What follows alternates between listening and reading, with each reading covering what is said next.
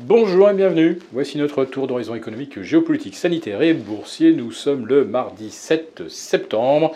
Et pour comprendre comment tourne la planète finance, qui tourne vraiment au ralenti, question volume par exemple, c'est sur la bourse au quotidien et nulle part ailleurs. Et l'épisode du jour s'intitulera ben, Rendez-vous à l'évidence, ça ne peut que monter.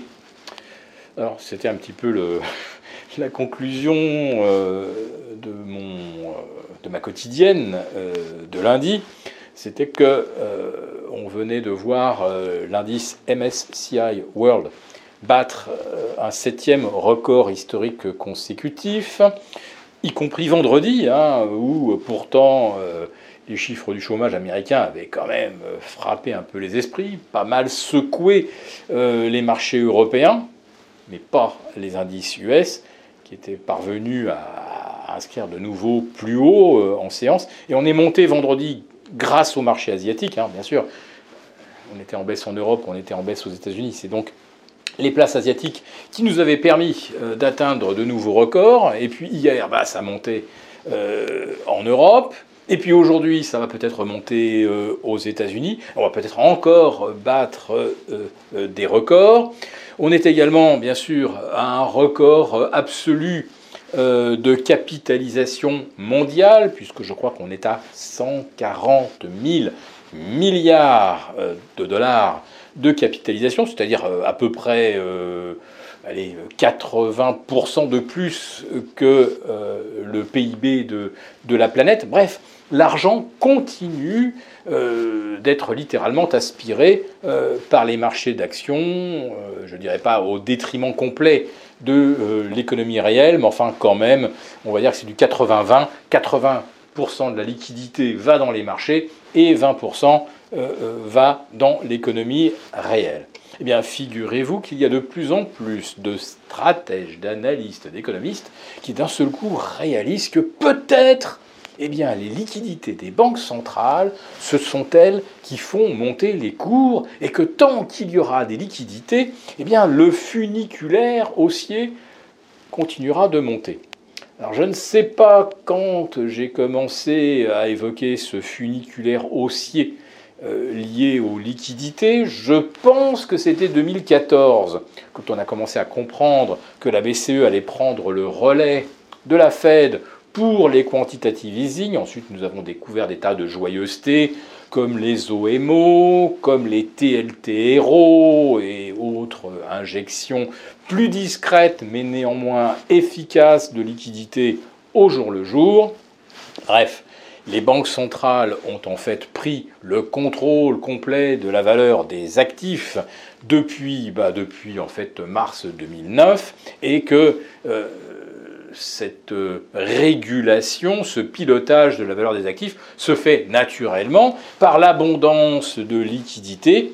Le quantitative easing, c'est le moteur de la hausse. Vous faites un parallèle entre les liquidités disponibles et l'évolution du S&P depuis mars 2009, à part le petit épisode correctif de l'automne 2018 où on avait juste euh, légèrement refermé le euh, robinet des liquidités parce qu'on avait remonté un peu les taux aux États-Unis. En Europe, on continuait hein, à, mettre, euh, à mettre de l'argent sous forme de TLTRO, etc donc il y a évidemment une concordance parfaite, absolue, depuis maintenant 11 euh, ans, entre la liquidité et l'évolution des marchés. Eh bien, figurez-vous qu'un seul coup, certains sont en train, d'en prendre conscience et euh, aboutissent à la conclusion que ça ne peut plus que monter.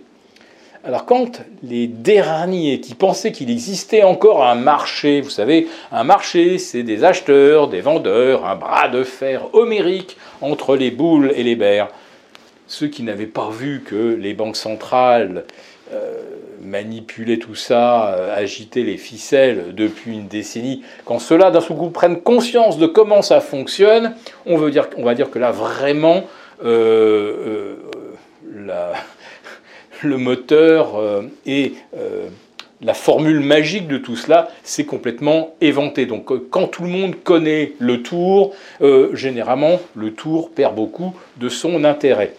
J'ai l'impression que nous sommes parvenus un petit peu à ce genre de moment où maintenant tout le monde, même les plus naïfs, euh, qui ne voulaient pas voir que euh, derrière les gesticulations du prestidigitateur, il y avait en fait de, la mécanique pure pour faire apparaître des lapins ou euh, faire disparaître euh, l'assistance, l'assistante dans une, boîte et faire apparaître, je ne sais pas, euh, un guépard à la place, euh, ceux qui ne voulaient pas voir qu'il n'y a pas de magie mais que de la mécanique, aujourd'hui, ils commencent aussi à s'en rendre compte. Voilà. Donc, je pense que le but du jeu va quand même consister à tirer les cours autant que possible jusqu'à la journée des quatre sorcières du 17 septembre prochain, mais on risque d'y parvenir avec des taux qui auront peut-être franchi le cap des 1,36% aux États-Unis, avec des OAT qui, auront peut-être, qui seront peut-être repassés en territoire positif. Alors il ne se passera rien vraiment tant qu'on n'aura pas franchi les 0,20 hein, sur nos OAT, donc euh, voilà, il y a encore un peu de marge. Mais attention donc à l'après 17 septembre prochain, parce que si on a des taux qui se sont tendus, si on a une once d'or qui est allée, euh, qui a franchi les 1840, ce qui signifie qu'on sera en pleine anticipation inflationniste, eh bien les choses pourraient changer. Alors bien sûr, je parle là euh, d'un scénario idéal où on arriverait à terminer le trimestre euh, sur de nouveaux plus hauts absolus, mais qu'est-ce que nous réservent les marchés? On ne sait jamais, ou plutôt si on a quand même observé depuis pratiquement le, mois de mars dernier qu'avant chaque échéance, mensuelle ou trimestrielle, il y avait d'un seul coup des retours de papier assez violents. Bon, on l'a évidemment analysé. Euh, pourquoi d'un seul coup les marchés plombent au lieu de terminer au plus haut le mois ou le trimestre, eh bien tout simplement parce que vous avez des gens qui, en même temps qu'ils jouent la hausse des marchés, vendent également de la prime sur des options, et que quand on se rapproche trop du prix d'exercice de la prime, eh ben boum, on met un bon coup sur les actions, comme ça toutes les primes elles expirent sans valeur, autrement dit ça gagne sur les deux tableaux, on a quand même gagné de l'argent sur les actions, mais ce n'est pas monté assez vite pour permettre aux... Euh, aux options vendues de passer au-dessus du prix où on encaissait la prime. Et voilà, on gagne sur les deux tableaux.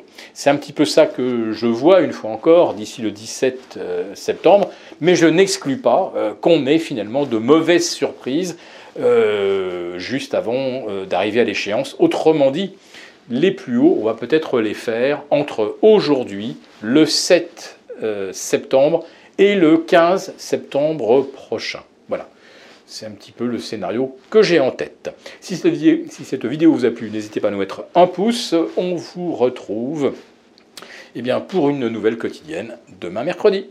Bonne journée.